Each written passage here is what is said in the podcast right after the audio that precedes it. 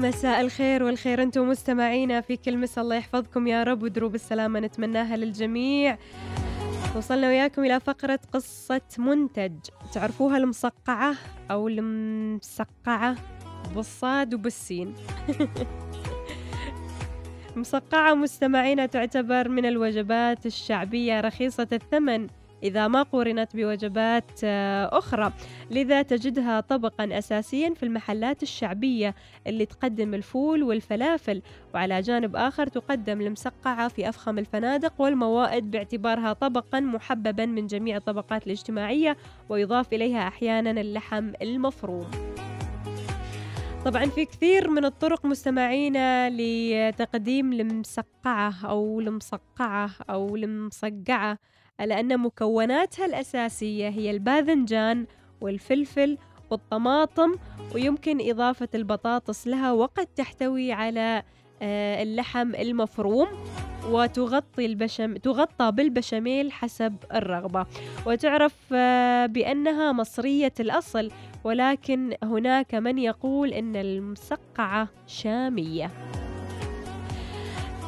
أول شيء مستمعينا، بالرغم من أن الفراعنة المصريين عرفوا الباذنجان، لكنهم كانوا يستخدمونه في الزينة وليس في الأكل، وكان الأمر كذلك في الشرق الأوسط وأوروبا، ألا أن أول من أكلوا الباذنجان هم سكان شرق آسيا، وأطلقوا عليه البرنجال، وانتقل إلى إيران وسموه باذنجان، ومن إيران انتقل إلى العراق ثم إلى الشام.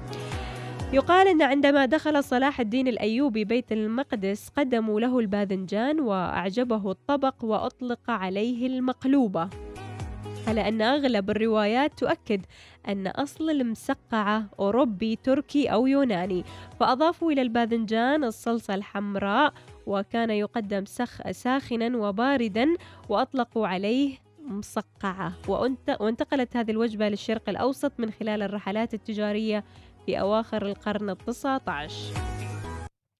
البعض طبعا يقال أن تختلف طريقة طهي المسقعة من بلد إلى آخر، حيث تؤكل في بعض البلدان العربية باردة، وتقوم كل بلد بإضافة نكهات مختلفة لطبق المسقعة، ففي فلسطين يضيفون إليها الحمص، وفي اليونان توضع الطماطم والبصل واللحمة مع اللبن والخيار والجبن، وفي تركيا تعد على عن طريق القلي وتؤكل عندما تبرد، وكانت تسمى قديما لحم الفقراء.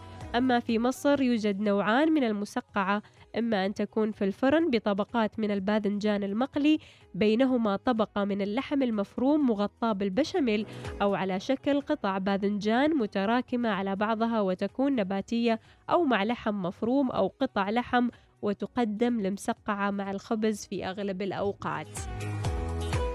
ما أعرفكم إذا عرفتوا هذه الوجبة ولا لا مستمعينا، وما أعرف إذا تنطبخ في الخليج ولا لا، لكن مثل ما سمعنا أن المسقعة تاريخها إما بلاد الشام أو إما في مصر، وهي عبارة عن باذنجان، وطبعا كل حد يضيف له نكهات مختلفة. هذا عن المسقعة ووجبة في قصة منتج لليوم مستمعينا.